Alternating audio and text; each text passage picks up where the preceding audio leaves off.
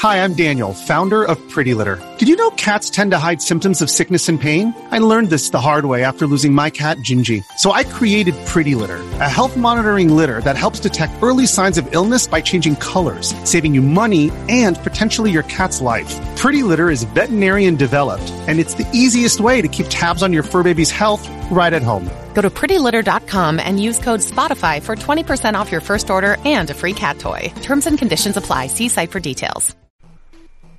It's an E3 edition of the Completely Unnecessary Podcast for Wednesday, June 17th, 2015. Almost that summer. 5 more days. 4 more. Woo! Alongside Ian Ferguson, I'm Pat Contri. Coming up on the show today, like we just spoke about, we're going to have E3 news from Microsoft talking about the backwards compatibility, finally, for the 360 on the Xbox One. We'll talk about the Rare Replay Pack. From Sony, The Last Guardian, shockingly announced to come in 2016, the Shenmue 3 Kickstarter, the Final Fantasy VII Remake, and I'll be talking about a modern game, maybe a little bit, Ghost Recon Wildlands. And then from Nintendo, lots of news like Star Fox Zero, Super Mario Maker, Earthbound Beginnings. Is Nintendo dying? Is the Wii U over? And then also we'll be talking about Nintendo World Championships, the Museum of Play, and their first entries into the Video Game Hall of Fame, as well as the Mega Man Digital Collection coming out. Before all that, though, we got to pay the bills, and we have a sponsor. We have a sponsor? We got a sponsor. After nearly 2 years. We tricked someone into sponsoring us, yeah. Loot Crate. What is Loot Crate? I like Loot Crate. I like the concept. It is a box that comes to you in the mail with a theme. It's a subscription-based. Yes. It's usually geek and gaming related. Correct. There's a theme each month. They've had Covert, which was like spy gear stuff. They've had Unite, which was like comic book and superhero theme that just happened. They had fantasy, Game of Thrones, and Harry Potter. And they've had like 8-bit retro game theme 1 month, and usually you get a T-shirt.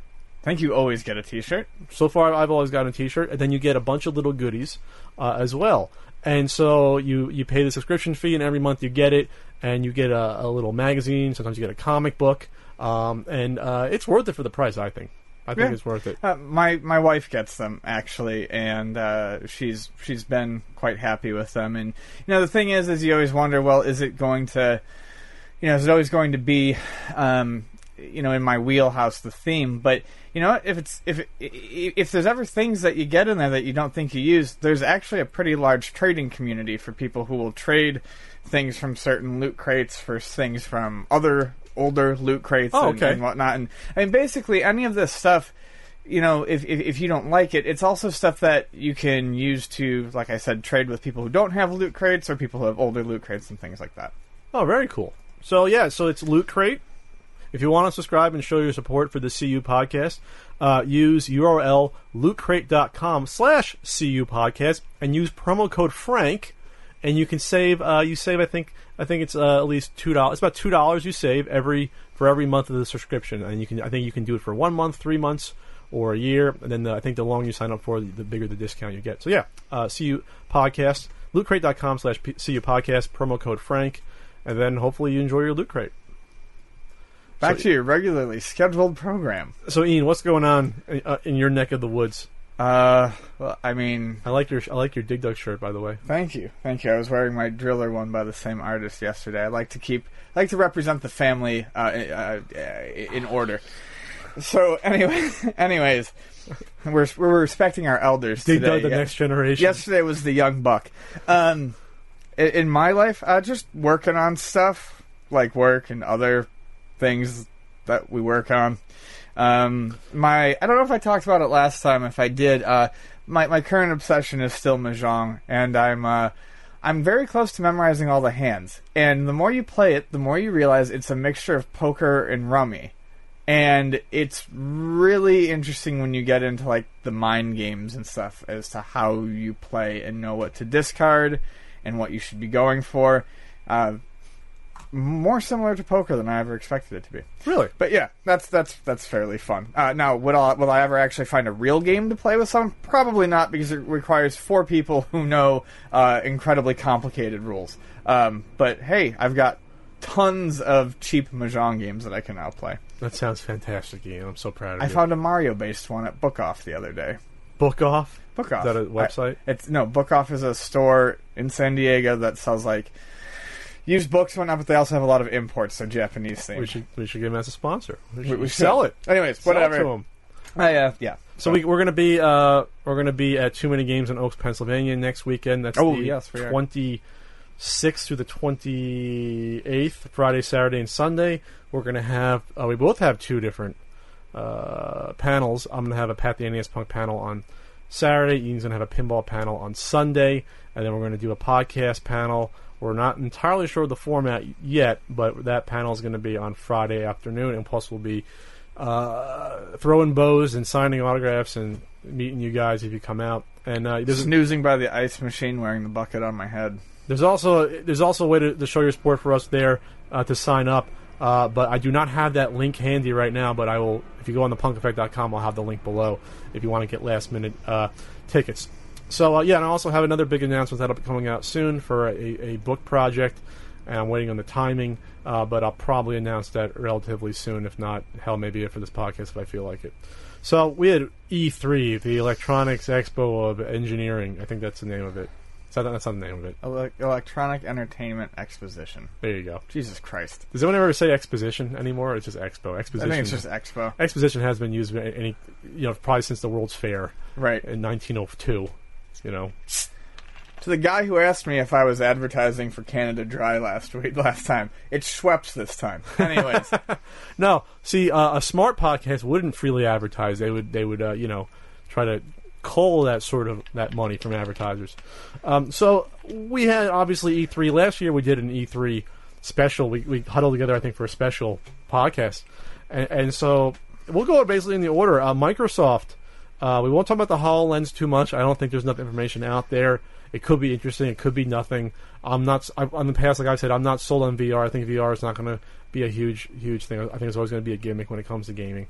I think there was one big thing that they announced, and I actually have some pretty mixed feelings about it, and they're not 100% positive. They're definitely not all positive here. So Microsoft's big thing that I think they announced for most people was they announced backwards compatibility, which for Xbox 360 games being playable on the Xbox One. A year and a half into the system's life. Right. So, I'm getting there. So, immediately everyone's like, yay, because, if Sony announced that, I'd be like, yay, I don't have to hook my PS3 up and I do have these games I want to play. In theory, that's not a bad thing, right? Well, except for you have to look at it a couple of ways. This is a year and a half into the system, as you announced. Had they done this 2 to 4 months in, it would have been a much bigger deal, and it would have made a lot more sense. Or if they announced it when the console launched. Yes. A year and a half in, we shouldn't be focusing on your machine's ability to play games from a generation ago. You should be focusing on the stuff that makes people want to buy your system for its ability to play new things in the future. Now, I'm not saying backwards compatibility is a bad thing. I just think the timing of that announcement is very strange. It seems like you're focusing on a backwards thing there. Well, backwards compatibility. They want to be focusing on the fact that, obviously, the Xbox One sales that they've had picked up, but they're nowhere near what the 360 sales were at this point in time into that system's life. So maybe they're trying to, I don't know, breed more goodwill. I think that's what they're trying to do, but it's going to be tough because... So how the backwards compatibility is working, to my understanding, is that you put the game disc in, and it re-downloads a version of that game from the system, or from the network, to trick the system into thinking that it's an Xbox One game. While the actual game is being read off the disc in an Xbox 360 mode. What this means is your backwards compatibility, especially right now if you look at the list, is very limited. We're talking, like, some digital titles and a whole lot, like, some very, like, early launch titles. You would think digital titles would be automatic, so why wouldn't it be? So what this means is Microsoft doesn't have the rights to a lot of these old titles anymore. They're not going to be able to get all these Star Wars games that were on the 360, or even anything third party is not guaranteed. Why would they need the rights to be able to play the game? Because you're not just playing the game off the disc. You have to download new code related to the game to play it on the Xbox One. So it's not even like a 360 emulator on an Xbox One? Well, it is, but it also requires something on the Xbox One side in a download, and it's not like a patch. It's actual new code because it's a very complicated process. So they would actually need new stuff. They would need permission, essentially, I'm guessing, from these other companies to make this actually happen. So what... Here's my thinking on backwards compatibility. I had a backwards compatible 80 gig PS3, okay? That was the first one I got. I got it from Luna. I got home, popped a game in, game didn't work. Popped another game in, it worked. Popped a third game in, it worked, but it was buggy as shit. And I said, fuck this, I'll just hook up my PS2 if I want to play PS2 games, and I exchanged my 80 gig one for a slimline one that only played PS3 games. If the backwards compatibility isn't 100% or close to it, to me that doesn't matter. I'd rather just keep the old system around and use that, because if I'm still gonna have to pull the old system out to play certain games anyways, then that doesn't mean a whole lot to me. Looks like via IGN when it comes out, it'll be over 100 titles that will be able to be backwards compatible. Okay. Publishers will need to get the permission for games to work. This is right. They will need to get the publisher's permission. This is absolutely ridiculous. There are publishers who aren't around anymore. So, look, I'm not trying to shit in anyone's pasta. There's only about 25 titles right now. Right now, yeah. I'm not trying to be a Debbie Downer or any of that, but it really they're deceiving you. This isn't a three. If this was a 360 emulator, there was no reason for they would need permission again. This is something cobbled together. Yes, this is cobbled together, like you said, with Xbox One code to make it work. Cobbled together so bad that they need publishers' permission to do it because they need new code to make these things work. So you're not going to see a lot of the games that you want to see on there. Because you will see your Microsoft exclusives and your first-party titles. So you're going to see your Rare titles, your Microsoft titles, and maybe select others. Because why would third-party publishers do this? Especially if maybe their game's for sale on the Xbox One or PS4. They'd be like, no. Yeah, they're not going to get anything from that. We're losing out on sales. Yeah. Or maybe they'll have to pay... Or maybe they'll demand money from Microsoft in order to give the code up. Right. Which would make Microsoft not want to do it. So some of the games, we're not going to go through all of them, but some of the bigger ones, I guess, Alien Hominid HD. That's download title. I don't think it was ever on a disc. It's here. Banjo-Kazooie, Banjo-Tooie. Battle Block Theater. Which also were downloads. That's the weirdest fucking thing. These Defense are downloads. Grades, Geometry Wars Evolved. Hexic HD, Jetpack Refueled. Downloads. Here's a first-party one, Mass Effect. Just the first one. There you go. I don't see two. And then cameos on there. I know that's disc-based. I don't see Mass Effect 2 or 3 on here yet. Perfect Dark Zero. Those were downloads, correct? Perfect Dark Zero was not. Perfect Dark was. Okay. Super Meat Boy. Download. Toy Soldiers. Download.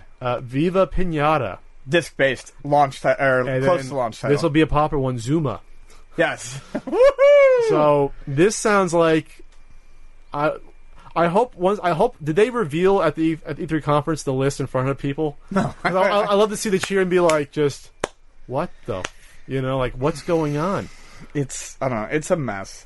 Something was announced at the Microsoft press conference that did sort of impress me. Rare is really. I'm not even a huge fan of Rare, but. We know your hatred of Rare. Yeah, that's well known, that's especially if you've watched the Nintendo marathons. Rare made some garbage back in the day, but Rare is releasing a replay pack on Xbox One for $30 with 30 games on it. That's $1 a game, and it's going as far back as like some of their NES titles, like Snake Rattle and Roll and RC Pro-Am. Both really fun, by the way. Those games I do like. And then there are such popular ones as Conker's Bad Fur Day, which will sell the fucking package on its own. And then you get some of the newer... what was the newest one? I think... I think Perfect Dark Zero's on there. Banjo-Kazooie Nuts and Bolts. Perfect Dark Zero. Viva Pinata. Jetpack Refueled. So that's really great because I loved during the PS2 and Xbox and GameCube era that you got all these Namco museums or Midway and Taito and Midway and all these companies put out SNK Arcade Classics. They put out these great bundles and you Neo got Geo. Bang for your buck. That's what I'm saying. You got bang for your buck, and in the PS3 and 360 era, they suddenly realized, well, there's no value to us doing this when we can piece these out for $5 a piece on download services. Now, Namco did do a pretty cool one for the 360, but its print run was almost invisible. So this is nice to see a company, love them or hate them, go back to being like, tell you what, we're just going to give you all these damn games, and for $30. This is a really cool idea. Not just because I hope it sets a precedent. And this is cool because this is going across multiple generations of consoles. Usually when these come out, it's just all arcades, or if it's, say, the Activision anthology, it's all like the Activision games that were on Atari. Yeah. Or the Intellivision anthology, or games from... This is going back... This is literally over 25 years of games. Yeah, this goes back to the arcade, NES... You know, the games I never heard of, like Cameo Elements of Power. That was a launch title for Xbox 360. What's cool about this is that this is the first time I can remember that you have a compilation pack being put out on a competitive console that has Nintendo games on it. Sure. That's really cool that they're doing this, and Nintendo's probably not pleased, but they can't do anything about it. You know, the fact that you have a Slalom on here, an RC Pro-Am, and Cobra Triangle, and Snake Rattle, and Roll, and Digger T-Rock, and Solar Jetman, and Battletoads, and RC Pro-Am 2.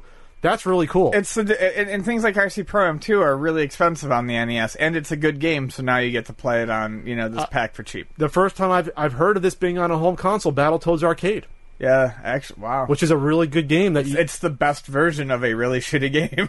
it's a good game. Yeah. Getting Killer Instinct Gold, which is a fine port of combination of 1 and 2. Mm-hmm. Having that Blast Corps, Banjo Kazooie. This is Conker's Bad Fur Day. We'll talk about maybe in a few months if that affects the value of that game and brings it way down. It could. It really could. There's a chance. Perfect Dark Zero is a good game. Perfect Dark Zero was awful. But this is a good package to get, but it's only on Xbox One.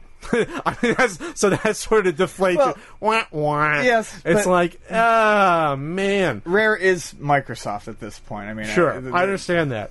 But it's just sort of like, not even 360 as well. They're really trying to separate it finally a year and a half in to try to get people not to buy 360 anymore. But, it's such a good deal that even with my disdain for probably 50% of the titles, I would buy this if I had an Xbox One. And like I said, I really hope other companies go back to doing these combo packs and realizing that people aren't going to pay $5 for a one-shot of Galaga anymore. You know? I mean, go back to the compilations. Yeah, so yeah, check back with this, and we'll just say September. Then again, no one owns an Xbox One enough to really affect the price of a Conker's Bad Fur Day, but that's the big one on here, that and RC Pro-Am 2, you could see a drop in value on the used price of it. You're an even bigger Xbox One hater than I am, and I just watch them gather dust in my store all day long. Hey, all I know is that I don't know anyone that owns one. No. I just don't. So but this is cool, and we'll see. Well, but you know what? It's not on this compilation. Where is he? Little Danny. Little Danny Sullivan. Little Danny Sullivan's Indie Heat. That's not. Is that Rare? It's Rare. No. It's Rare. All right. Trade West Sports publish it. Oh, okay. Yeah. Same way like RC Super Off-Road. Well, and Battletoads is published by Trade West, too. So, we'll overlook this for now. Then again, this is probably on like sort of any of the PS2 compilations. I think I'm maybe sure it wasn't. RC Pro must have been on. No, excuse me. Off-Road must have been on some of the compilations on PS2. No? Did that make it on any? I don't think so. Anyways, rolling right along over to the Sony press conference, which had some pretty impressive surprises. Lots of impressive surprises. Whether they're going to be your cup of tea is different, but taken as a whole, it was probably the most surprising conference.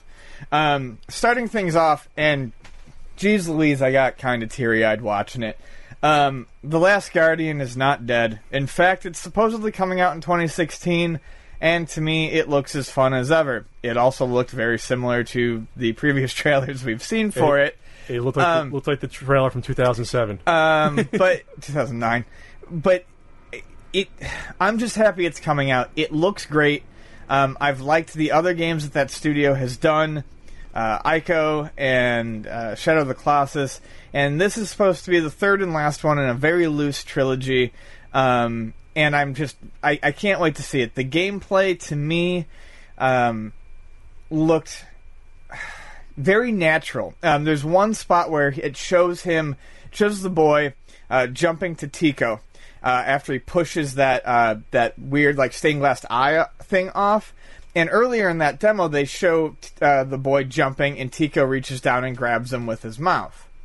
And in the other section... where things are crumbling, he goes to jump, and Tico goes to grab him, and it looks like a canned animation, and he misses, and he's falling.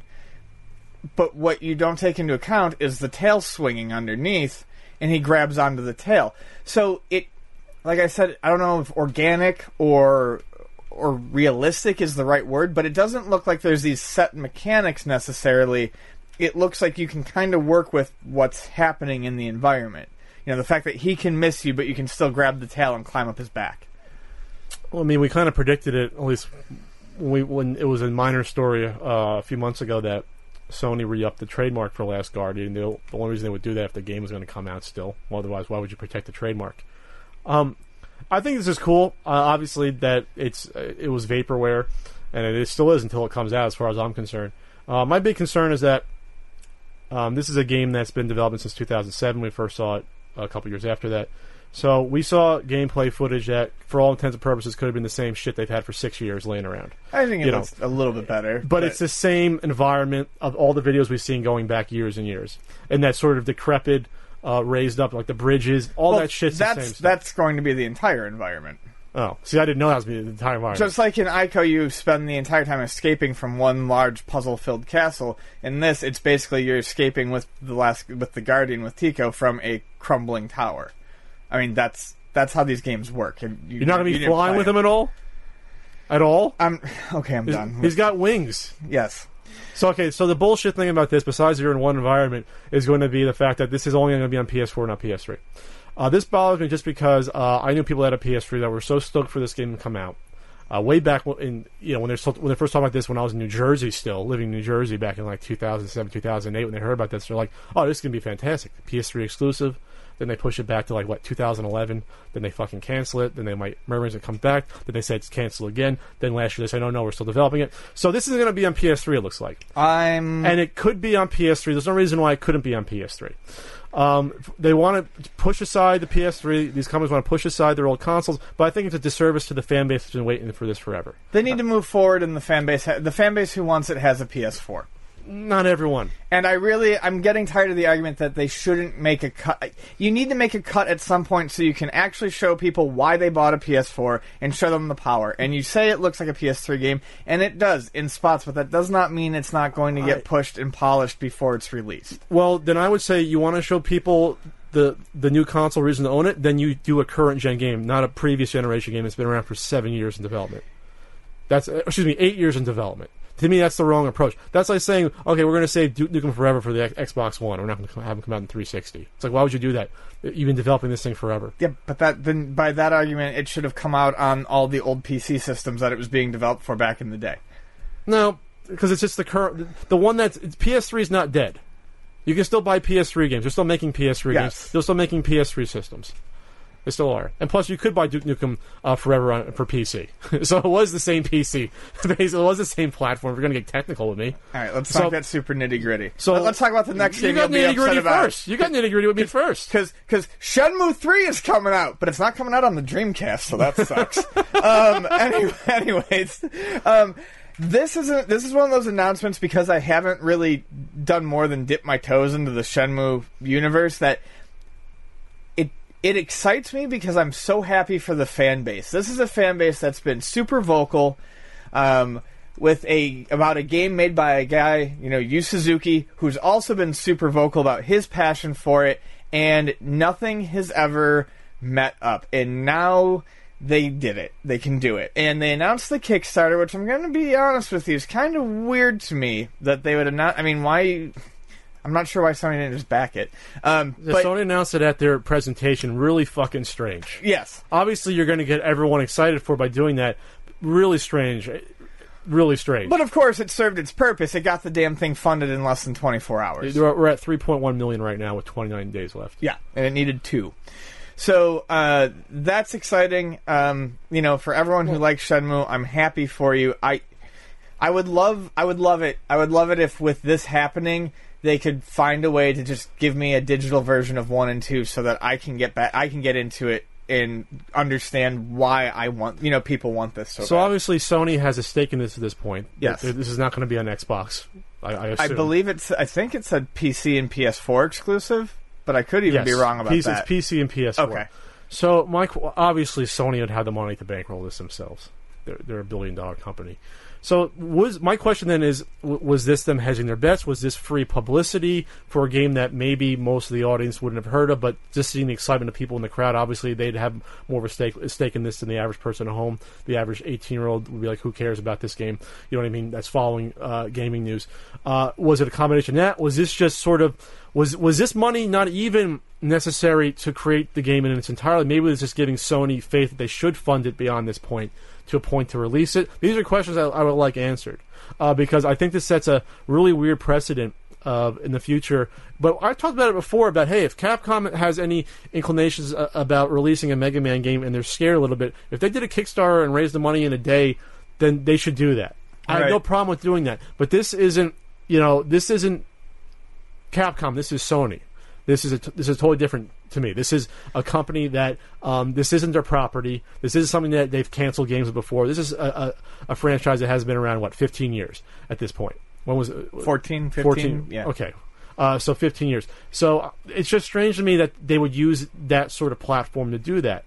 And then at what point does Sony come in and take control in some way, or are they going to keep totally hands off?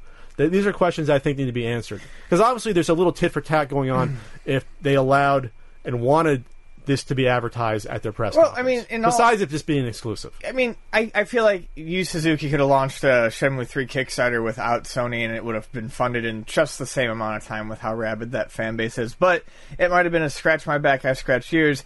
You announce at the press conference and keep it exclusive, and we guarantee that, you know, your Kickstarter is going to be funded and, you know, 18 hours or whatever the fuck it took. Because we're at almost 40,000 backers right now. Let's assume that 95% of those are for the game.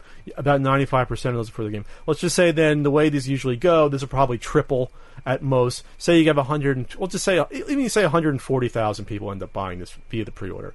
Would that have been enough on its own for Sony to put in millions of dollars into the development of a game like that?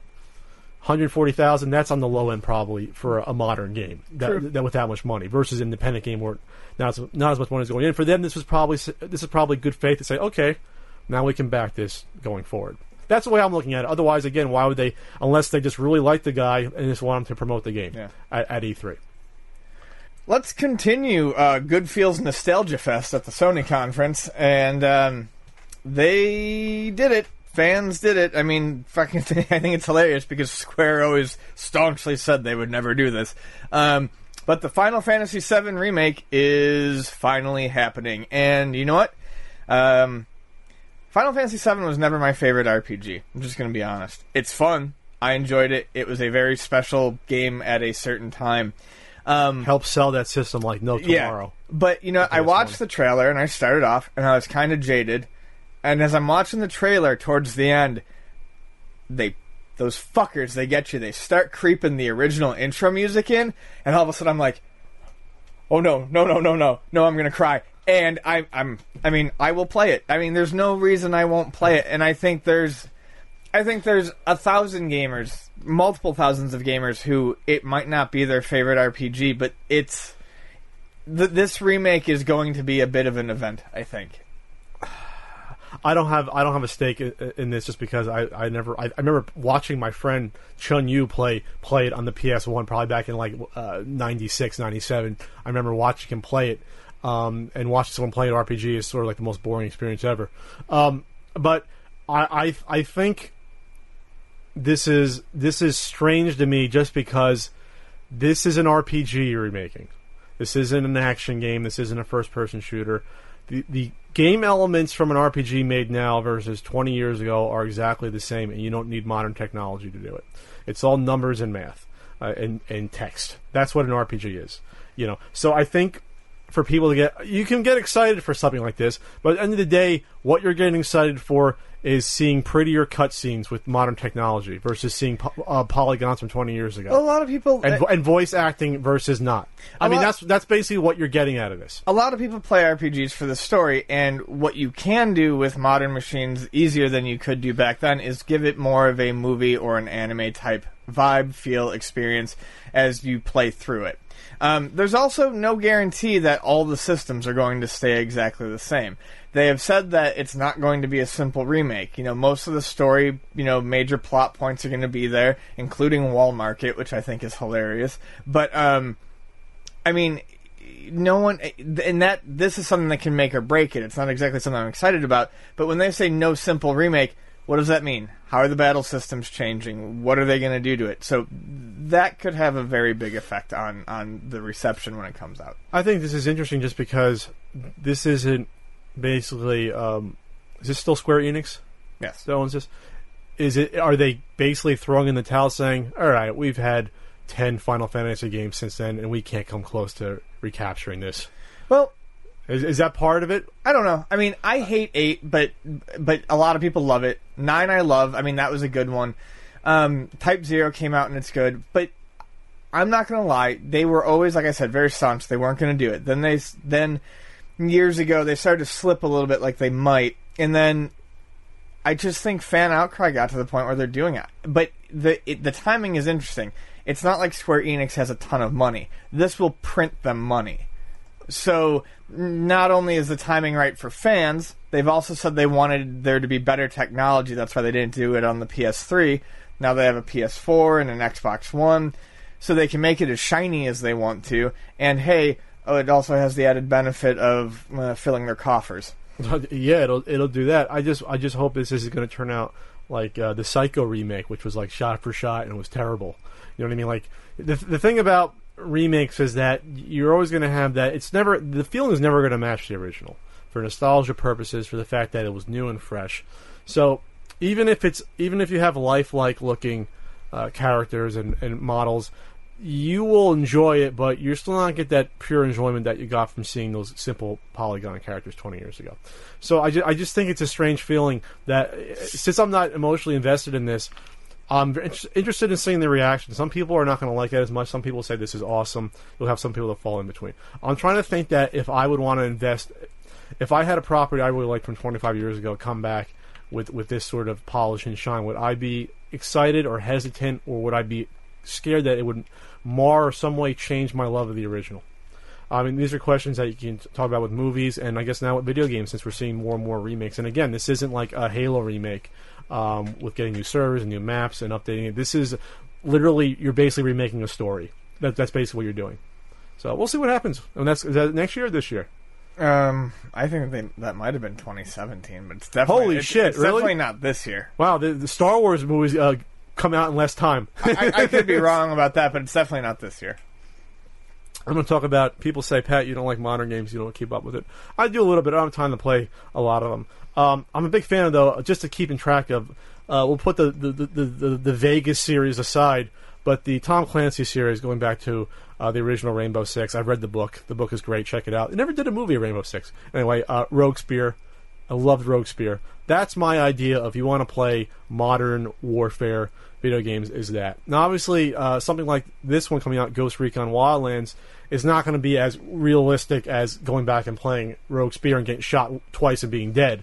But it's interesting that this hasn't really been done before, where you have the Tom Clancy world and you're going to have an open world in South America, and you basically have to take down drug cartels. This is like, it's strange. It's not like, it's like a paramilitary sort of group, kind of pseudo, doing it on their own. No government's telling them to do it. They're sort of operating on their own, almost like it's like an IMF Mission Impossible thing, where they're probably very loosely related to a government force.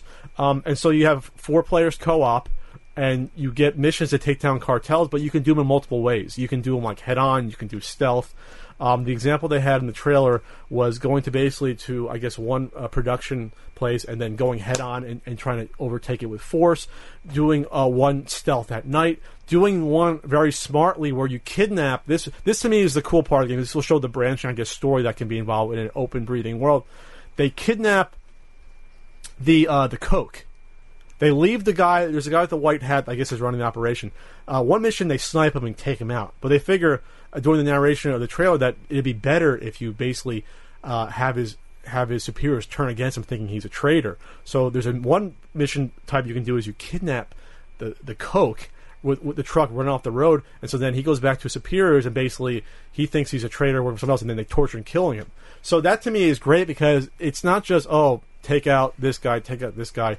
If it really allows you that sort of open freedom to go about taking down a cartel in as quote-unquote as realistic way as you can, that's how you would do it. You wouldn't just use pure force. You would try to turn the underlings against them, or try to make it appear that it's a fractured, splintered group, you know what I mean? Or try to work informants, or you know what I mean? So that to me is fascinating, because that really has been done before to that extent. With these open world games, it's always interesting to me, though, how well is this going to work? Because it's easier to give you multiple ways to complete a mission. It's harder to figure out how the layout of the world changes after you do these missions in different ways. I mean, you've always got to wait and see, because that does sound interesting, but I'm taking open world to mean that, it has to do with first military shooter set in a massive and responsive open world. That's how it's being advertised from Ubisoft. I'm taking it as you're gonna have the cartel react to you, how you're doing it, maybe at first not realize what's going on because you're not using overwhelming force, but once they realize what's going on, they'll try to figure it out and come after you, maybe eventually set traps. This to me is fascinating. This isn't going to be do A mission like in Grand Theft Auto, do B mission, do C. This is going to be, we're going to have to work our own method here and work our, especially using friends. This is going to be cool. I mean, I love the idea of anything like this that gives you real freedom, because obviously you've had this in games like Elite, where you can do whatever you want to some extent, but like I said, this hasn't happened to this extent. There hasn't been a Call of Duty open world. Oh, this to me sounds like there's a little bit of thought put into this. Usually I don't get excited about shooters like this, but this is at least a little bit thought out to be something different, and we'll see if it delivers. I mean, that's all I can say about it.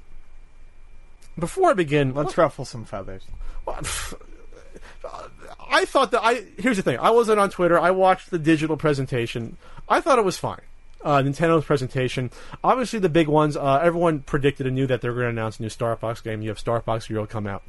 It looks fantastic. Obviously, why wouldn't it look fantastic? But that's not a new announcement. People knew that already. But it's the first time you're seeing it and they're explaining the game. Okay. You know what I mean? I don't see why E3 has to be, we don't see the game at all until this point, especially for Nintendo, but we'll get into that.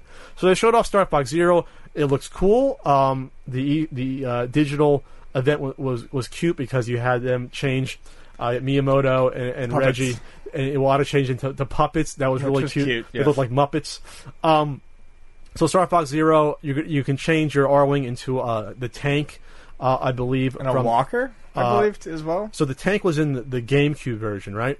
But the 64 version. Was it the 64 one? Yeah, I believe so. But the walker wasn't. And then there's also like a little hovercraft sort of, like a helicopter sort of thing where you can hover. So that's cool. Otherwise, it's going to be probably similar to the past Star Fox games. They did explain that there was elements from Star Fox 2, which was completed, never came out with Super Nintendo, that they wanted to put into this game. That's cool. They're going back to that. Hell, I still think they should release Star Fox 2 in some form. That would be great. Right. You know what I mean? Why not put it on for a digital download? You know. So I had no complaints with that. Super Mario Maker, obviously, this isn't the first time we're seeing it, but this was sort of their mark. That and Star Fox Zero were sort of their marquee games to show off. I cannot wait for Mario Maker. I think it looks incredible. Mario Maker is exactly what I love. It's why I like Little Big Planet. It's why I really wanted Mega Man Universe. It's why I used to mess around with simple game creating programs like Click and Play. Just give me the assets and let me go nuts. Like, I can't wait to... And more important than making them, because I'm never going to make a goddamn good level in that game. I just can't wait to see the sinister levels people make with it and then try to beat them. It's not just that. They're doing things that you haven't seen in Mario games for, like, getting helmets. Yeah. Of other, like... Buzzy Beetle helmets. Yeah. Stuff like that. There was one cool thing that showed, like, wow, let's put a Goomba in water, see what happens. They're trying to float around and they have no idea what they're doing. Or I think in the one trailer where the guy, for whatever reason, makes the wall of the rotating fire things, and it just looked cool as shit. Oh yeah, and of course they showed this off for Nintendo World Championships that we'll get into. I also like the fact that you can switch between the 8-bit era versus what 16-bit versus the modern, how it looks. Yeah, you can go through a you can go all the way from 8-bit up to New Super Mario Brothers Wii U. So and I guess on the newer ones you can do the wall jump. I'm not sure if you play the old version they put the wall jumping in for the older versions, if they would include that or not. Well, it was a glitch originally in there, right? What's that? Wasn't that originally a glitch in the original ones, being able to wall jump? You can't wall jump in the original Super Mario Brothers. I mean, I'm talking literally like Ninja Gaiden, like jump from one wall to the other. Oh, okay. Like stick and rebound off of. So I'm not sure about that. But otherwise, it looks pretty cool. Now, obviously, you had people that were upset due to the quote-unquote lack of big titles. I thought there was a nice range that they showed off for both systems. Obviously, there were all killer titles. There was no new Metroid game, for example. That was probably the big one. Obviously, Zelda was pushed back. Now, Zelda being pushed back tells me two things. It probably tells me that it's not going to be available to play this year in any capacity. Otherwise, they would have announced it. I'm probably going to say the earliest you're going to see that will probably be before E3 next year. Sort of like a Splatoon release. That'll probably be the very earliest you'll see. It'll be like May of next year. The earliest. If not, you're going to look at it after E3 sometime later summer or fall. I don't have a problem with them pushing back a Zelda game. If they want it to be perfect, take as much time as you need. Take as much time as you need. Now, there's some people, though, that are saying that this tells us that, oh, Zelda's not going to come out on the Wii U and it's going to come out in the next Nintendo system. And I think they're, for some... I don't know where that train of thought comes from. I don't know why they would do that. Nintendo's had a Zelda game in every system. Like, why would this be any different? Just Zelda was one of the first games during the tech demo that I was at back in 2011 for the Wii U. They showed a Zelda tech demo before they changed the look into more of the cell shaded. It looked more like the last one on the GameCube. Twilight. It looked more like Twilight Princess before they changed it. So you're gonna get your Zelda game. They're just not confident. They don't want to announce it. Nintendo doesn't like announcing stuff 2-3 years out. They want to do it. They know exactly when it's coming out. You know, within a year. That's basically probably what their strategy is for that. This would be my concern. Mario Tennis is a new announcement, and it looks good. I absolutely love Mario Tennis games, and I love the Mario Golf games. I wish they would announce one of those for that system too. Although the handheld one's just fine. Animal Crossing Happy Homemaker for the 3DS looks neat. I'm not so much into the Amiibo Fiesta one that they're doing for Animal Crossing. I believe it came out today that it's going to be a free download, but requires amiibos to play. Okay. I'm not so crazy about the constant reliance on amiibos. If it's a budget title, I wouldn't have a problem. If it was like a $5, $10 title. It's a free download, like I just said. Then it's fine. You're paying for the amiibo to play it. I'm going to buy an Isabelle amiibo anyways, but I just... How hard are these going to be to come by? That's worrisome. Anyways, whatever. That's not my main point. A lot of the Wii U stuff that they showed is still just bigger reveals of stuff that they announced last year. Like the Star Fox was known last year, and the Mario Maker. There doesn't seem to be a whole lot of forward-thinking stuff that was announced, meaning I think a lot of people are scared because it doesn't look like there's... Literally, they can't see much into the future. Now, I will counter that. Nintendo has never really relied on E3, not in past years. They've relied on their Nintendo Directs. And their Nintendo Directs have announced plenty of big things and conveyed tons of information to their loyal fan base. So, I don't think it means that it's game over for the Wii U. I really don't. But I do understand the concerns about a lack of software. Last year was a great E3 for Nintendo, and they showed off tons of stuff. And the last thing that they showed off that people got excited about just came out, Splatoon, and everyone loves it. This year, it's just like, yep, we still have these games coming, and here's a couple small ones on the side. So I understand concerns, but like I said, I still don't think that means the Wii U is dead. I think people have to remember though that the 3DS is just as important to Nintendo as the Wii U. And so they got to split their time and energy with that as well. Yes. And put out... Because the 3DS is dominating still.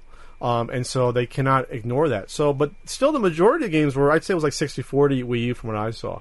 Obviously, you have people bent out of shape because of the... the sense of entitlement, I guess, because they were upset that there was a Metroid Prime space games... sort of thing coming out on 3DS, but not something announced for Wii U. They went on and they downvoted the trailer like, significantly. They signed a petition to get it not released. It's like these people forgot that Metroid Prime Pinball doesn't, or Metroid Prime Pinball doesn't exist. Metroid Prime has had spin-offs before. Why are they insulted? They don't have to buy the game if they don't like it. You're fucking babies. I actually like weirdly themed sports games, so I will probably buy that day one. If that's the case, then we never would have saw Mario Golf. If that's going to upset you, you know what I mean? Like who cares? The other thing people have to realize, like Ian said, what happens in the fall? What if they announce a Metroid game in the fall, Nintendo Direct, and people at that point be like, okay, that's fine. We have Tokyo Game Shows coming up. I mean, Nintendo can announce things there. Nintendo, unfortunately, to their detriment and to their benefit, goes by the beat of their own drum. Yeah, they don't give a shit about you and your schedule. They don't run on an E3 schedule. They don't, which probably means less pressure to get things out. It lets them probably focus on one or two big things at a time. Because, trust me, they wanted to probably show Zelda. Obviously, they know that they showed off footage last year, and this year so far has been, okay, we got to take a step back. Maybe they came across something that's bothering them, or maybe it's another direction.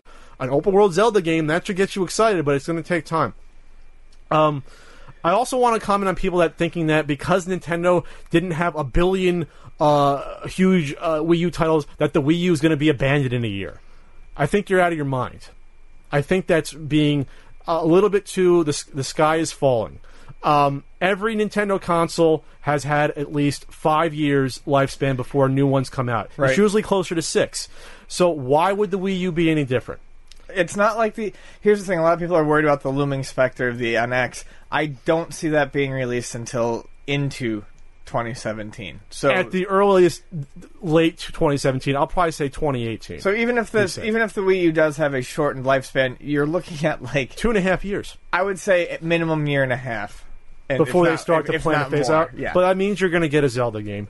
You're going to get at least every year, and you're going to get one big first party. Like you'll probably get the Metroid. I'm going to end my time with the Wii U happy whenever it ends. I've had a blast with all the titles I've played so far, and there's going to be good ones in the future. So I just think it's funny that they're announcing the death of it. They announced the death of it within the first year.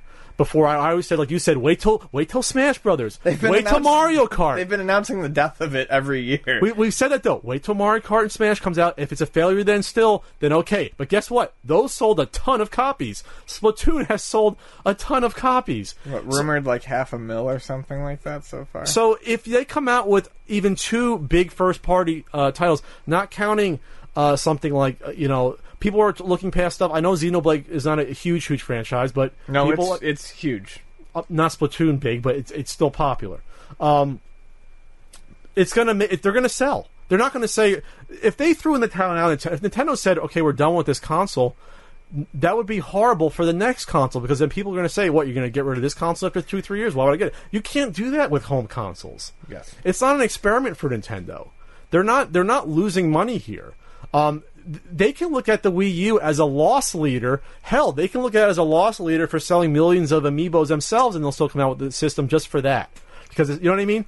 So there's absolutely no rationale to think that they're going to abandon their current console after only 2.5 years. If this was 3.5 or 4.5, you could tell me that, okay, yeah, there's nothing huge coming out. Okay, Star Fox, we knew it was coming out. Again, though, were they playing it? Could you play it? No. So Zelda will at least be announced next year. They'll probably announce one other big one like Metroid or what's another big one? People are maybe saying F-Zero. Even that would be a major one. That still would be cool to see. I think a lot of people, including myself, were thinking they were going to do. They're going to take Animal Crossing, a more traditional Animal Crossing, but in a new direction. But I mean, whatever. Pokemon Wii U, is that what people want to see? No, I think at this point people are pretty much. Just good with 3DS. Pokemon being on portables. I don't think anyone would object to a console-based Pokemon, especially if it had online, but I don't think... I honestly don't think there's many gamers out there holding their breath for that. Otherwise, I mean, Nintendo's had 2 decades to do that. The only ones you had were Snap and, Stadium. Well, no, and then there was XD Gale of Darkness on the GameCube, which some people like. I never played it, but it's not supposed to be like a normal Pokemon game anyway. So we're going to predict it right now. Ian's saying, what, late 2017 for the next Nintendo console? I'm going to say mid-2017. I'm going to say 2018. I'm going to give him that extra. I'm going to give him the into the 6th year.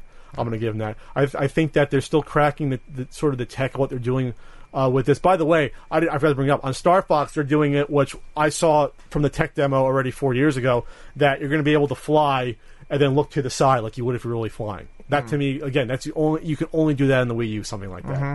So you don't have to turn your ship in order to see what the hell's going on to the left or right of you. Right. Or even maybe a little bit behind you. I don't know what it's going to be. But you know what I mean? So that to me is really cool that they can do stuff like that on the Wii U. So I'm going to get Star Fox. I'm probably going to get... I think it's only be... If it's a $30 game, which should be a great price point for Mario Maker. If it's more than that... You know, I will pay $60 for Mario Maker. You're glad I'll pay $60 for that? Even though it's just a Mario Paint sort of sandbox. And much like Little Big Planet, to me it's an investment in the community, hoping that they make a ton of levels, because that's mostly what I'm going to play.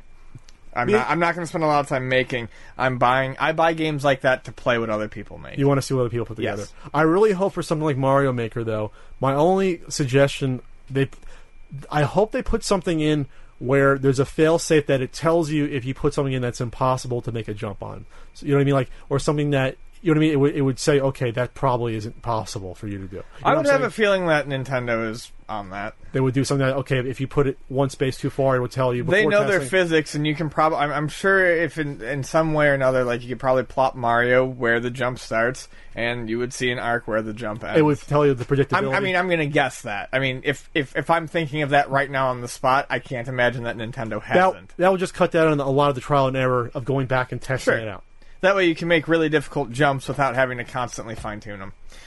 The other thing I want to talk about, or you can talk about real quick, is that surprise announcement. It happened the day they announced it, I think on the 14th, that Earthbound Beginnings, which is Earthbound Zero, was released on the Virtual Console finally. Yeah, this is kind of fantastic, and it goes back to what you said about them releasing Star Fox 2, although that was just a prototype. I think this is a great bone to be tossed to Earthbound fans. You know, you've got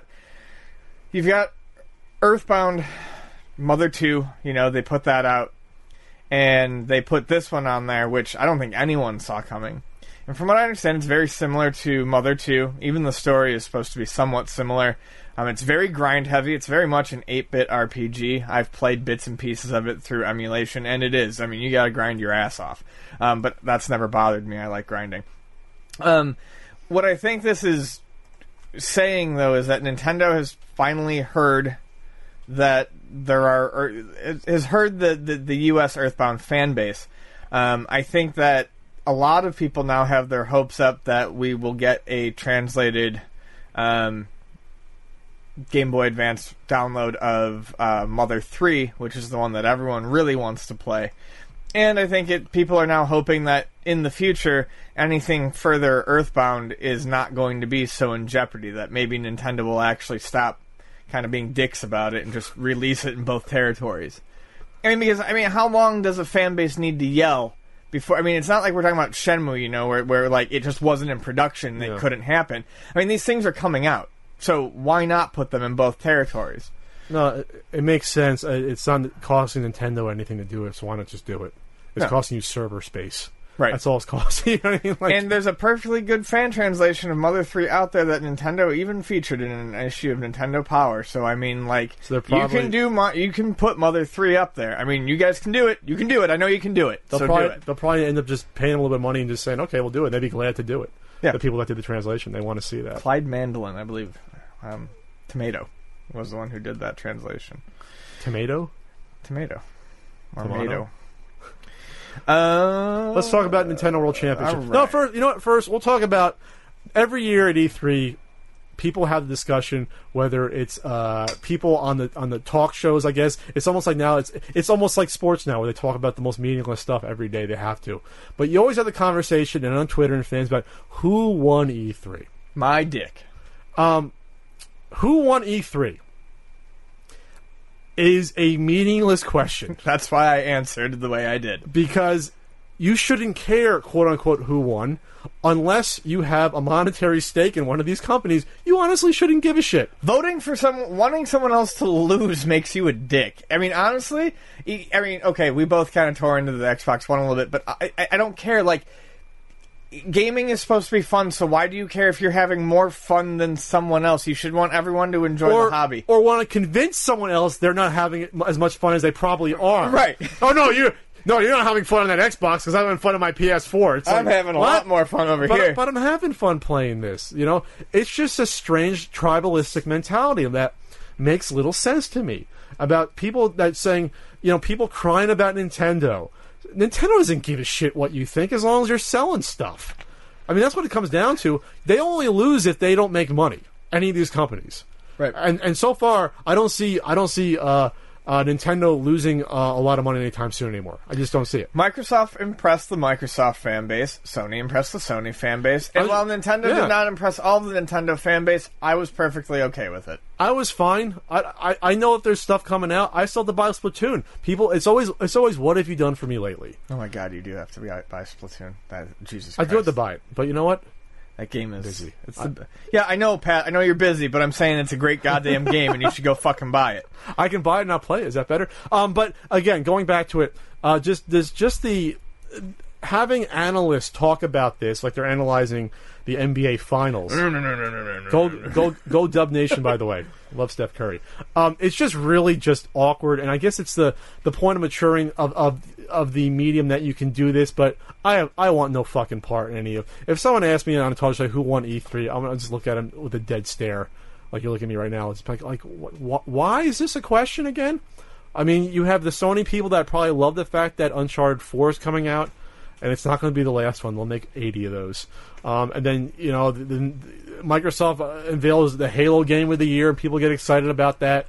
You know, it's great. As long as you have stuff that you like, you won. You won as long as you enjoyed it. You did.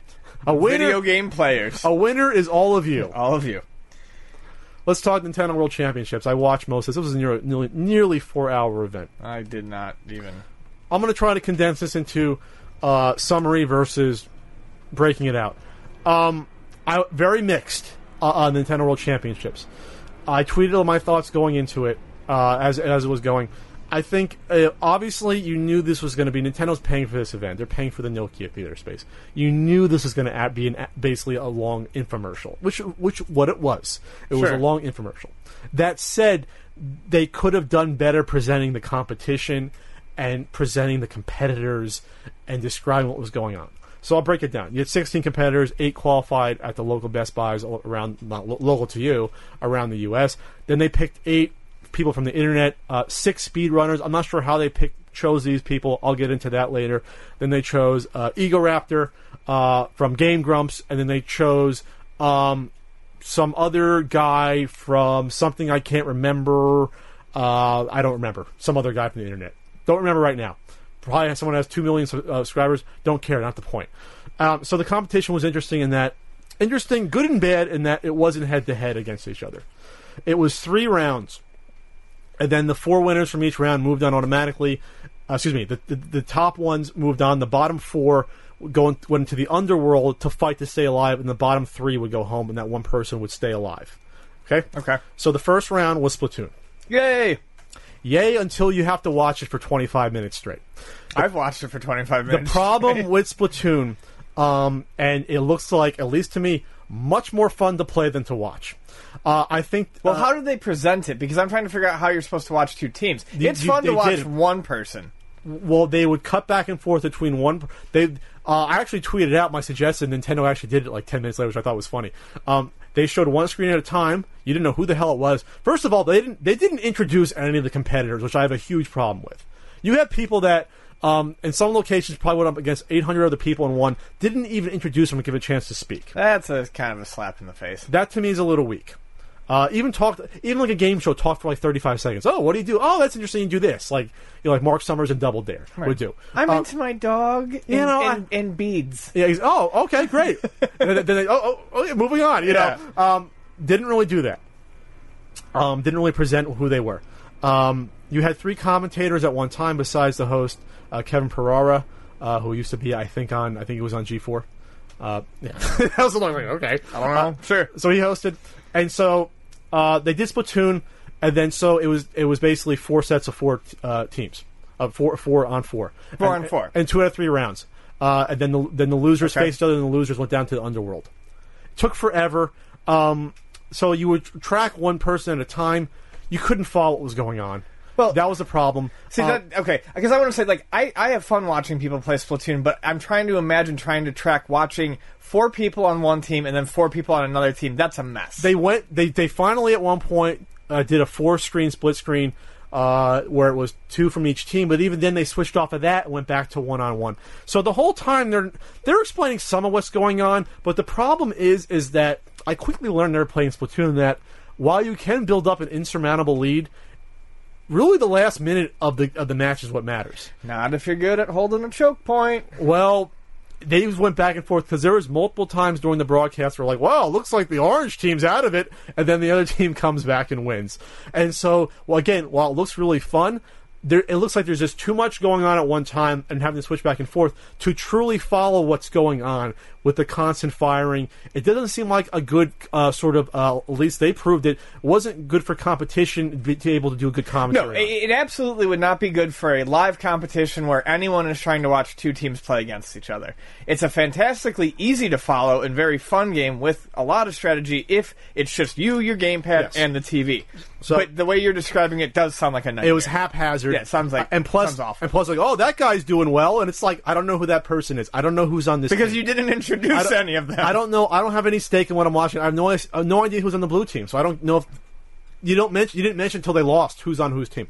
So, okay. So that was the first round. Underworld Challenge was next, where the 3 Underworld Challenges, again, to stay in the game, not be sent home, were all the quote-unquote old school challenges. First one was, we've done this in the marathon, I beat you at it. First to get the Triforce in the first level in Zelda. The first piece of the Triforce. No, you did that, but I don't think I ever did it. Well, you didn't do a challenge? No, I didn't do it back. They just timed me. You did it. It was you had to do it with just bombs, I think, was what someone wanted you to do. No, I thought I had like 2 minutes or something, or 2.5 minutes. All I know is that I did not do it. That was the challenge. Okay. It's a cool challenge. Yeah. That's where I started to really look at who are these people that they chose to be arbitrarily, because you had people grabbing frickin' rupees instead of just running towards these are... If these are speedrunners, I'm not going to go through who was who. I don't know. All I know was, at that point, they didn't belong there if they were doing that. But it'll get worse as I go on.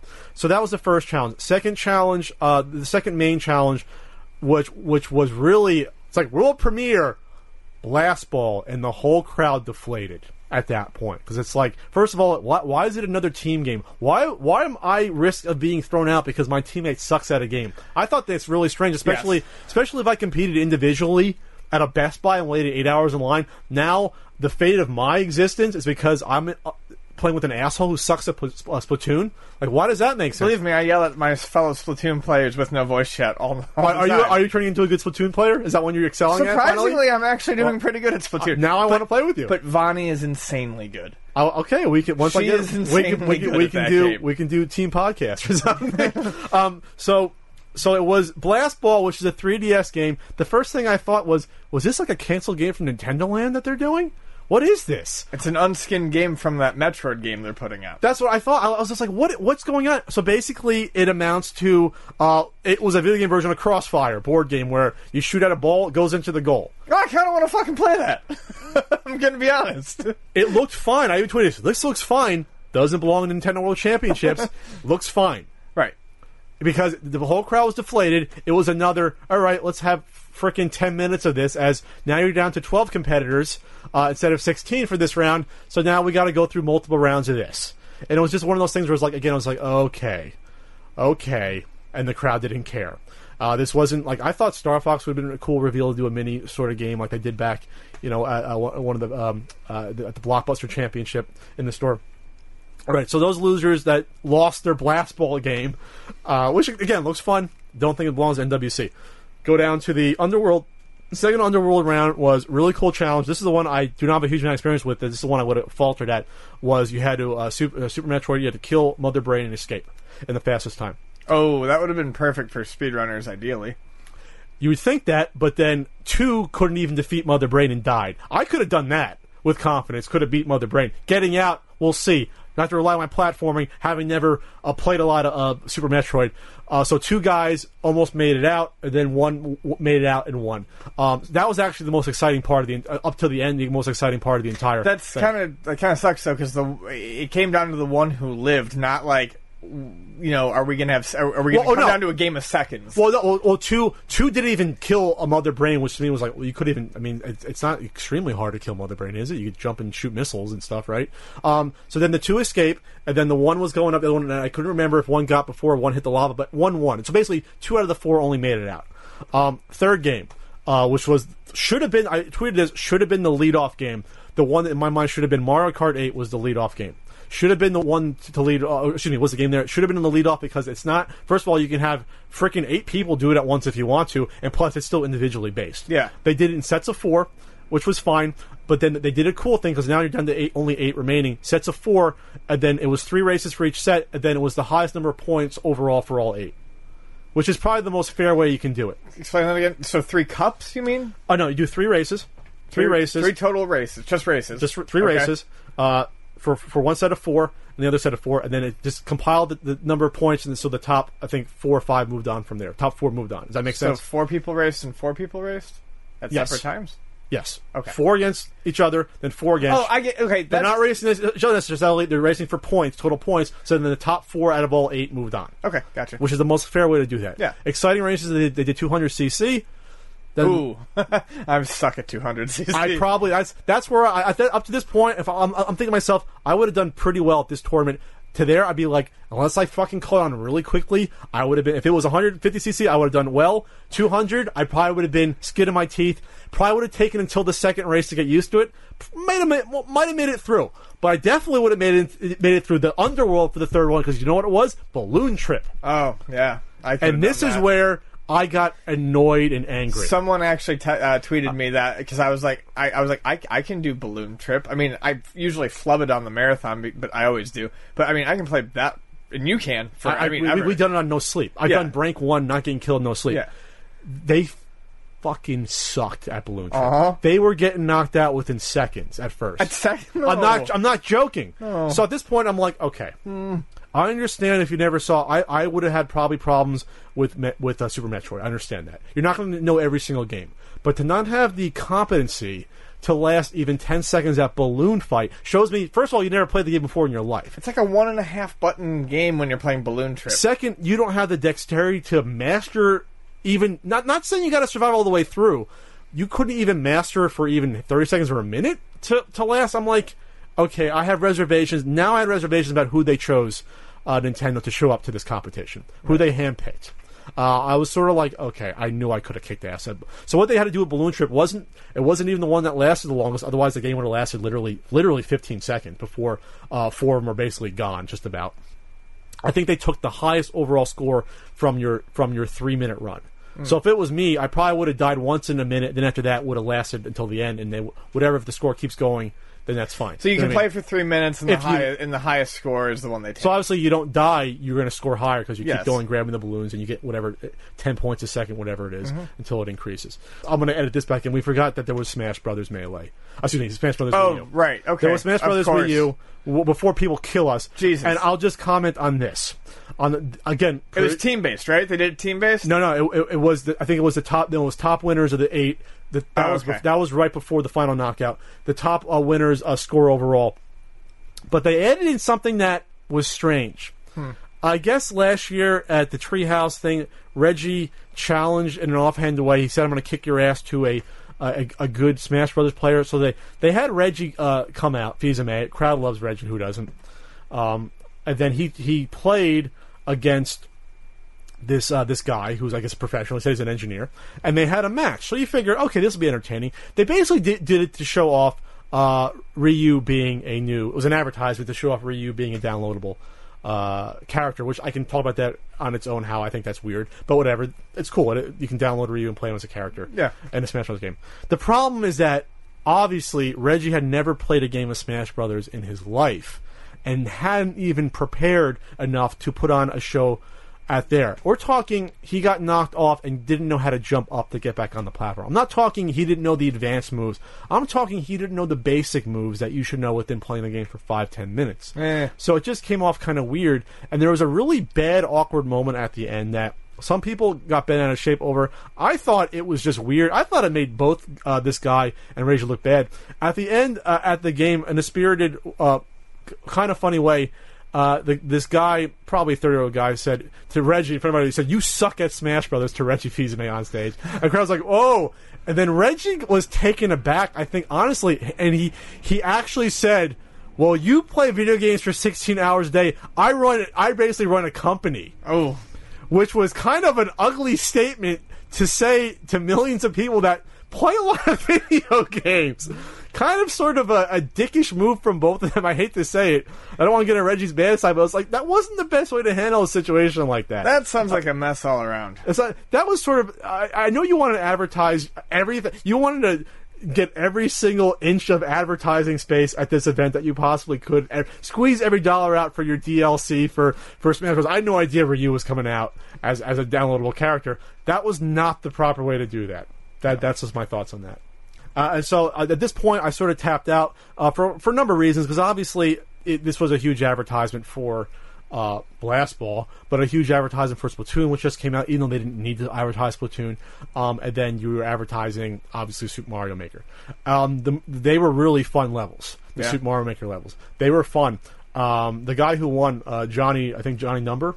Johnny Numbers, yeah, I did see that. Which sounds like he's a member of the mafia. Somewhere. I love that name. Johnny Numbers, right? You know, he's running the numbers in the back.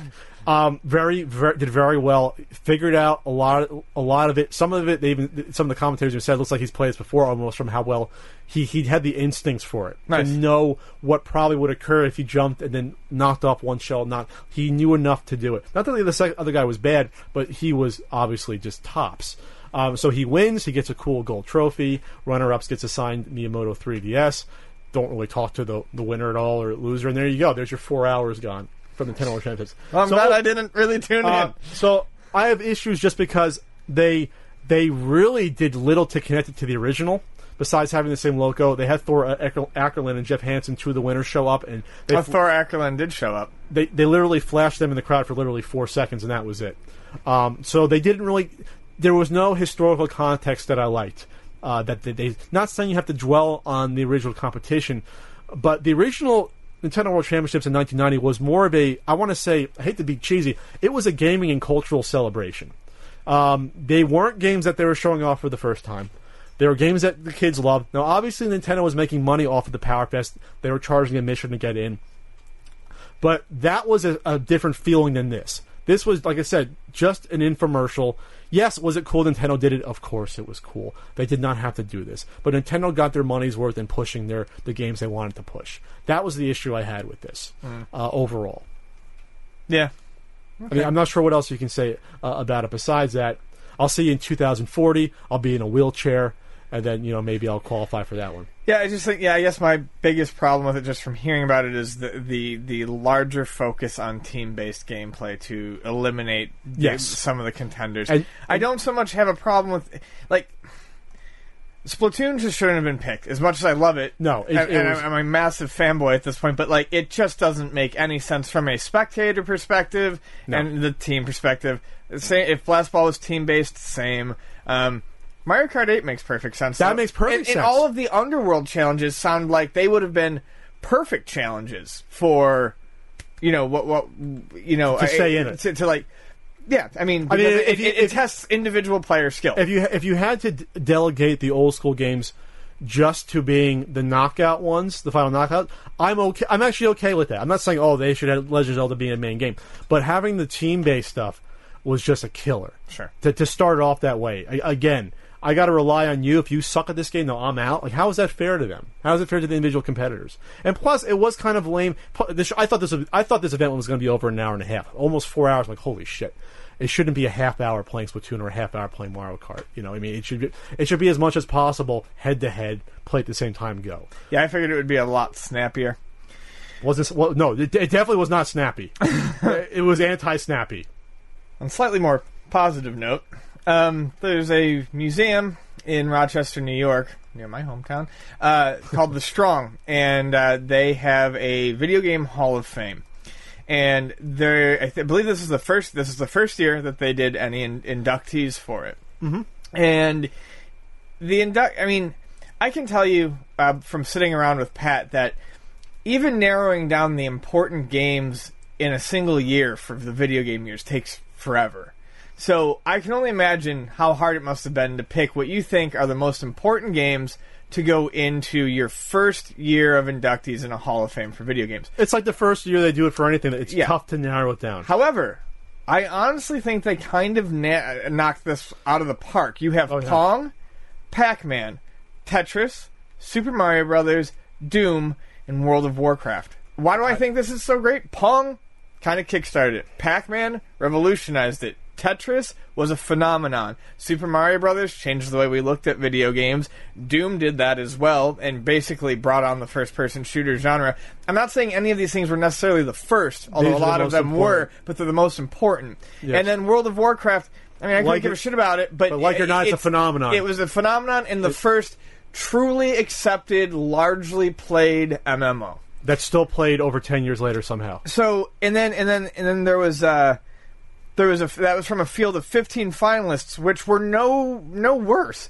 Angry Birds, you can knock on that all you want, but that has completely changed how people game at mobile. Yeah, I would say if you look at this from a total historical perspective, eventually that would get in. FIFA, why not Madden? Because FIFA is universally loved. Madden is only played in the United States.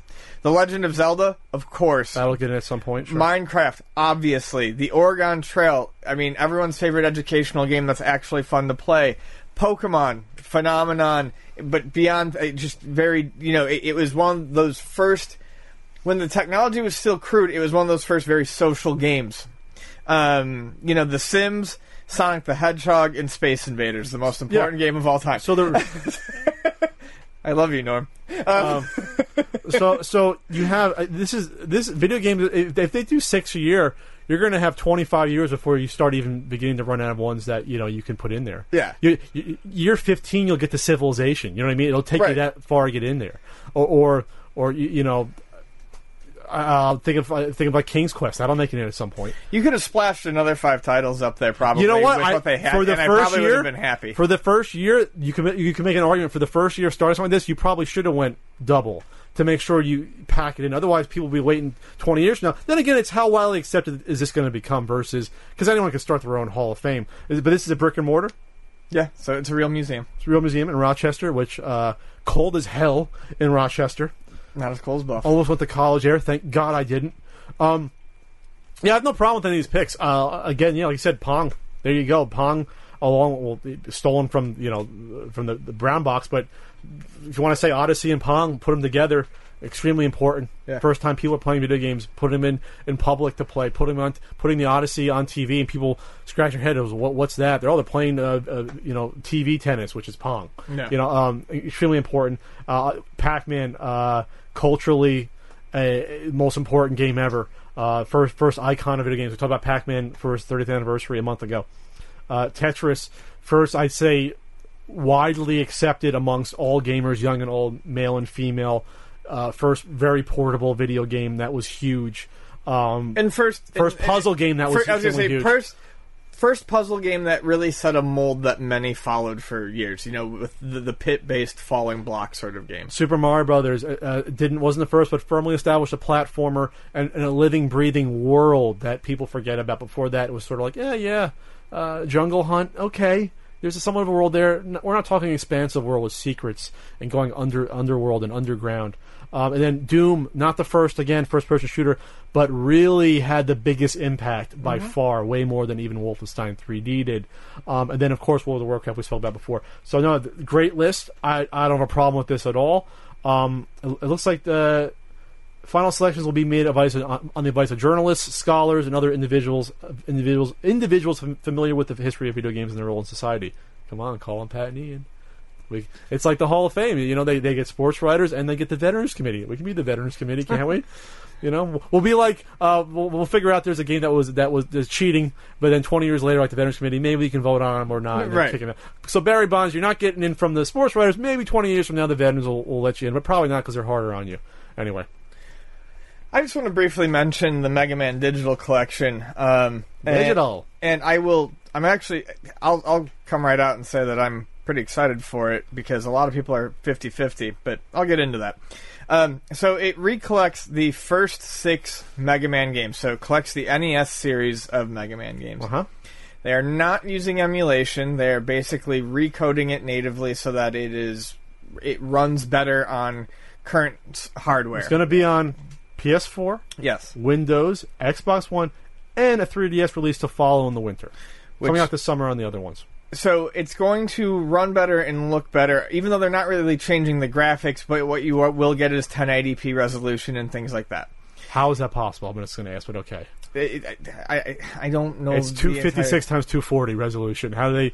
You can't blow up resolution, but whatever. Only thing you can do is smooth out the pixels, if you want to. Well, they're probably doing that, too. All I know is that all the video I saw of it looked really good running on whatever it was running on.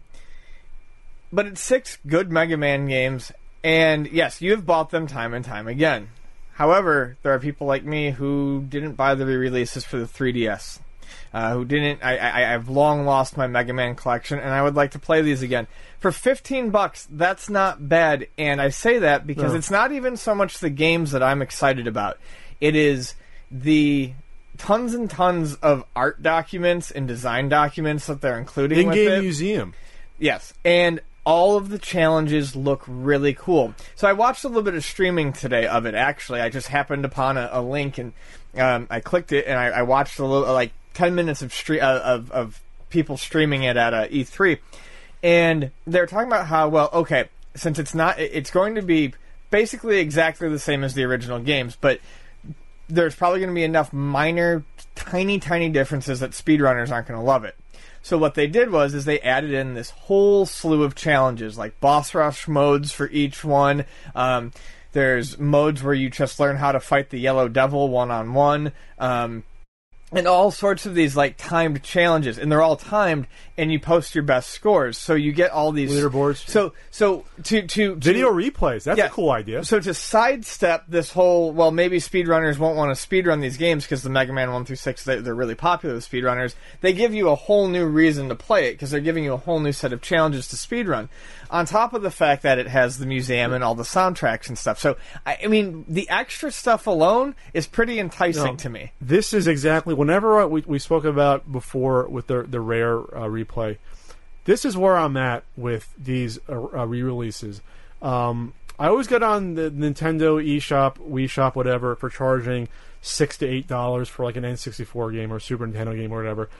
$3 per game, and this is cheaper than $3, is extremely reasonable, and that's where my price point should be at older games that you're basically slapping a new paint of coat on and putting out there. Because you'll sell the hell out of them.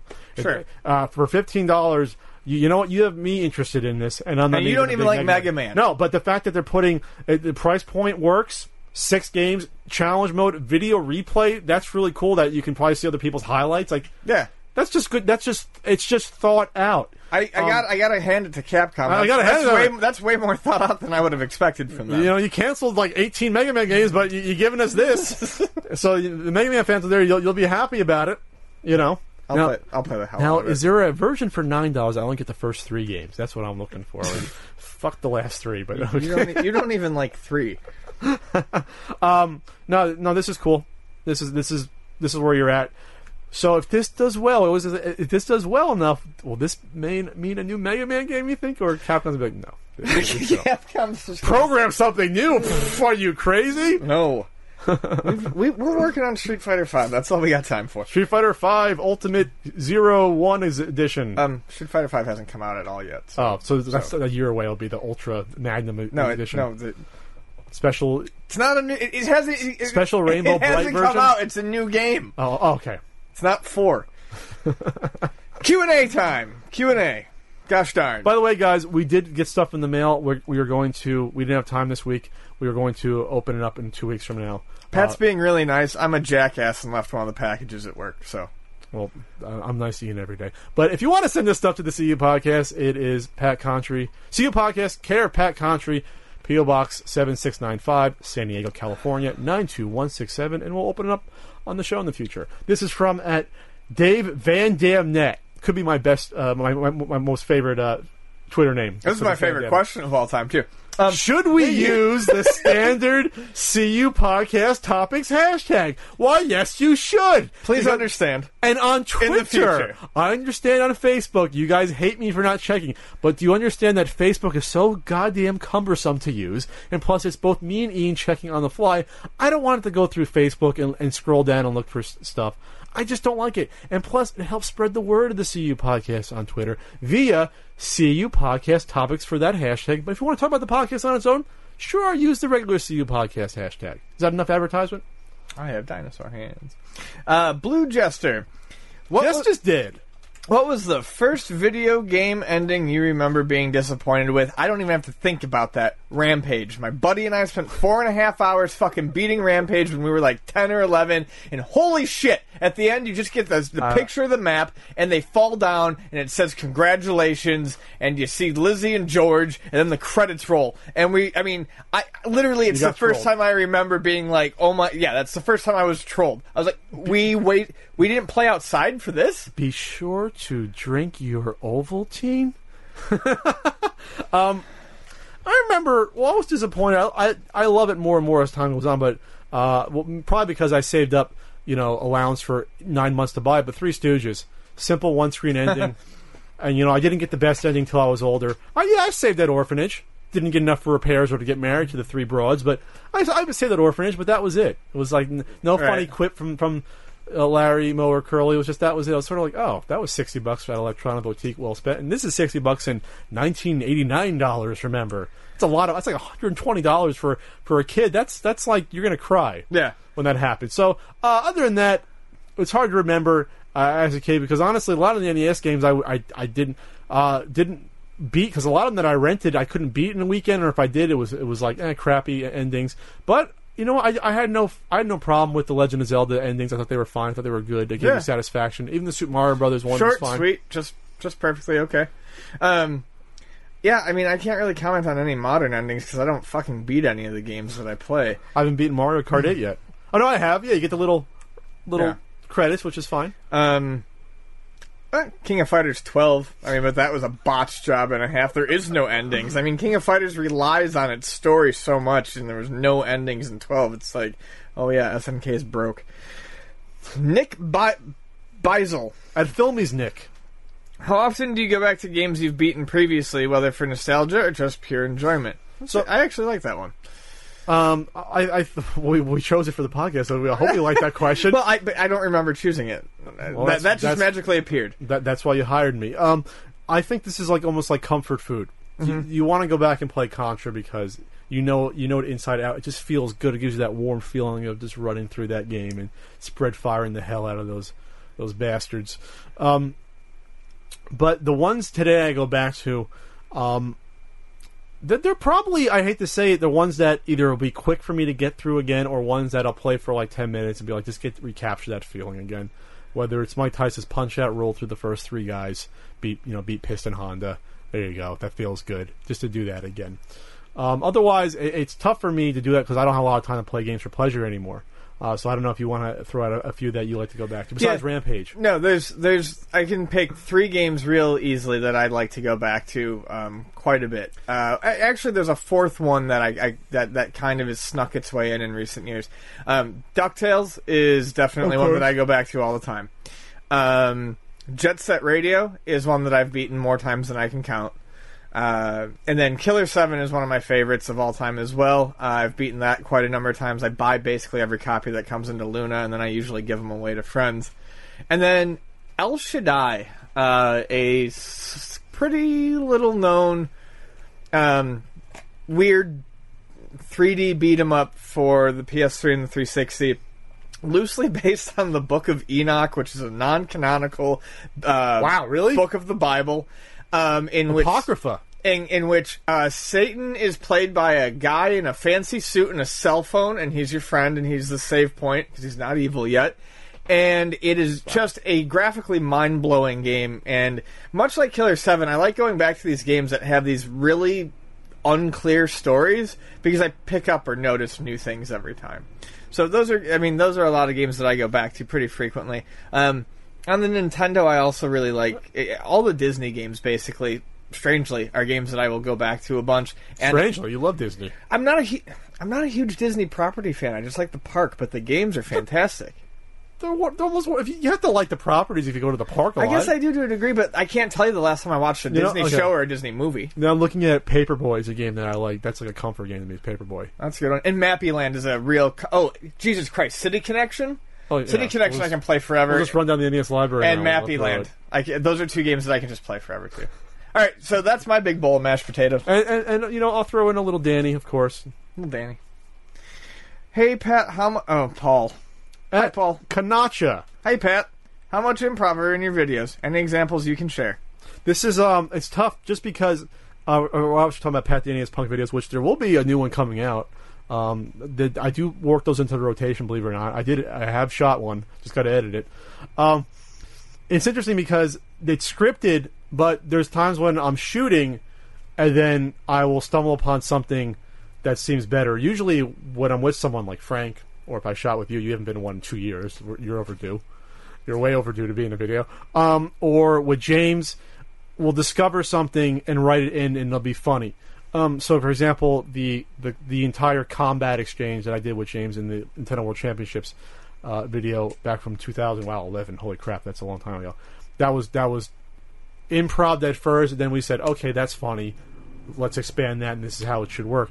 So it's not necessarily improv directly. It's more like stumbling upon a good idea that's funny, and then quickly in your head at least writing it as something, okay, let's redo that. You hit it in a take, and then you make it, you flesh it out, and then you do it. Yes. You do it for real. Yes, so if we're talking about something like video game years, where me and Ian are fucking goofballs, 99% of that is off the cuff, just because we're just...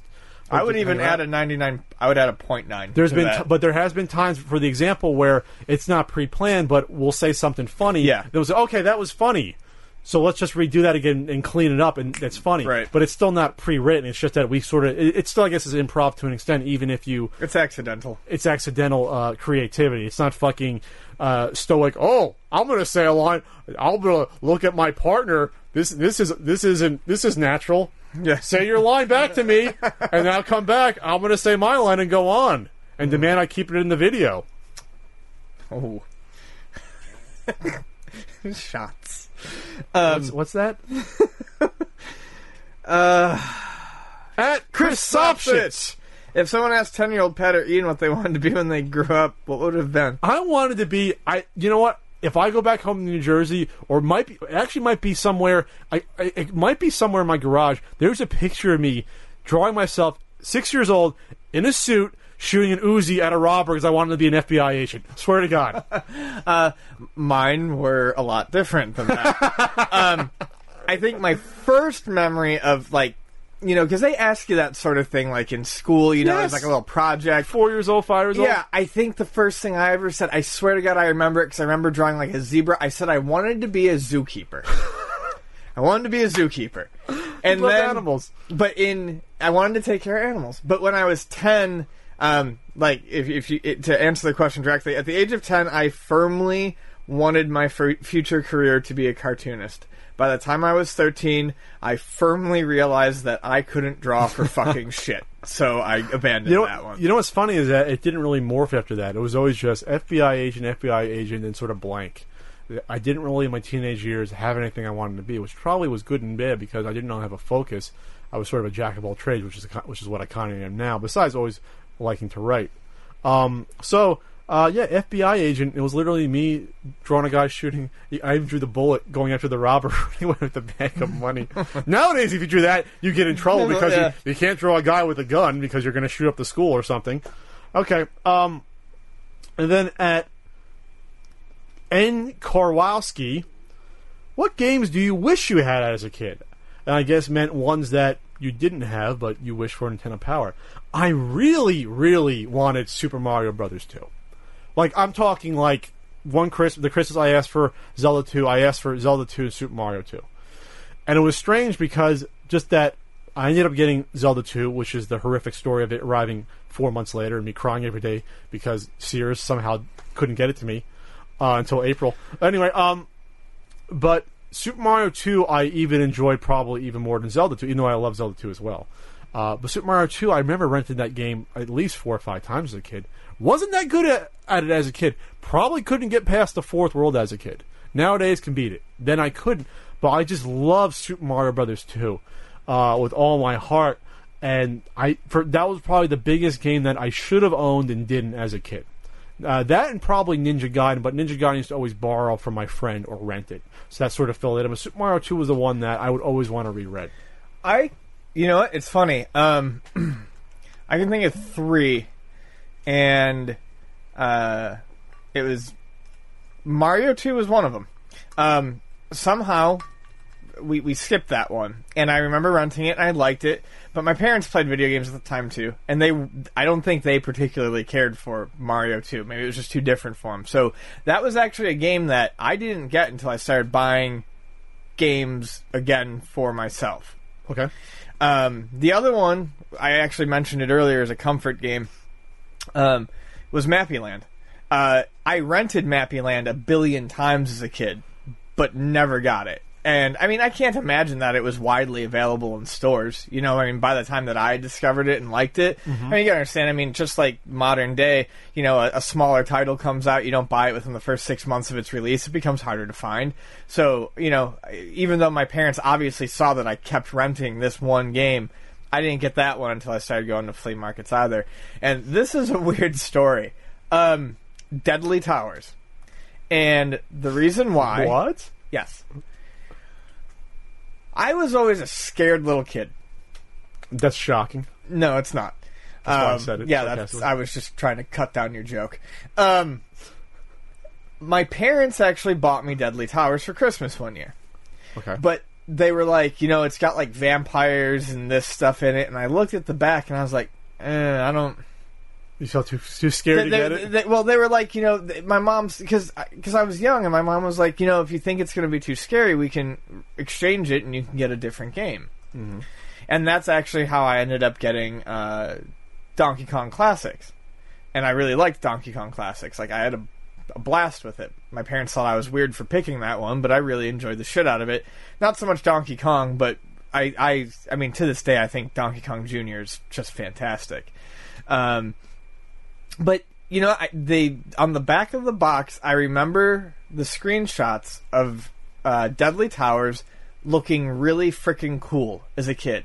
And I was always curious about that game. Always growing up, never knew any friends who had it. And, you know, it was pre-internet, pre-people bashing it in magazines or online. And all I was left with was wondering what the hell the game was actually like. Because my mom had a friend who really liked that game.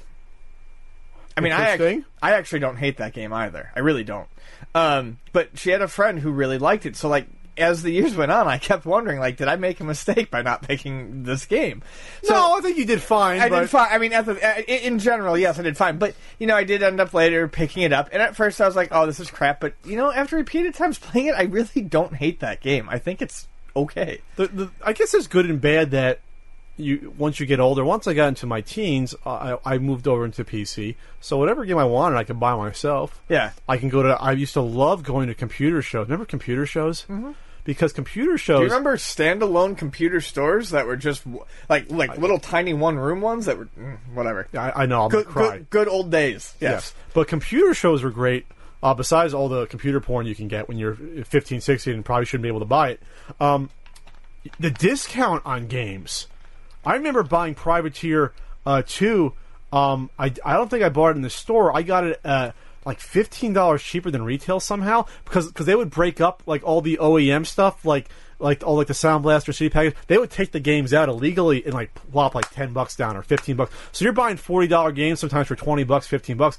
It was fantastic. Computer show. That's a whole other conversation. I'm getting off topic, but you know. But at that, just to finish that train of thought though, unlike. Especially at that point in time, like, I mean, if you took a PC Gamer magazine and held it next to another game magazine, the PC Gamer magazine is this big. Why? Because PCs are starting to explode, and there's that much more games being pumped out, too. You have way more choice than you did on console, so the prices drop rapidly.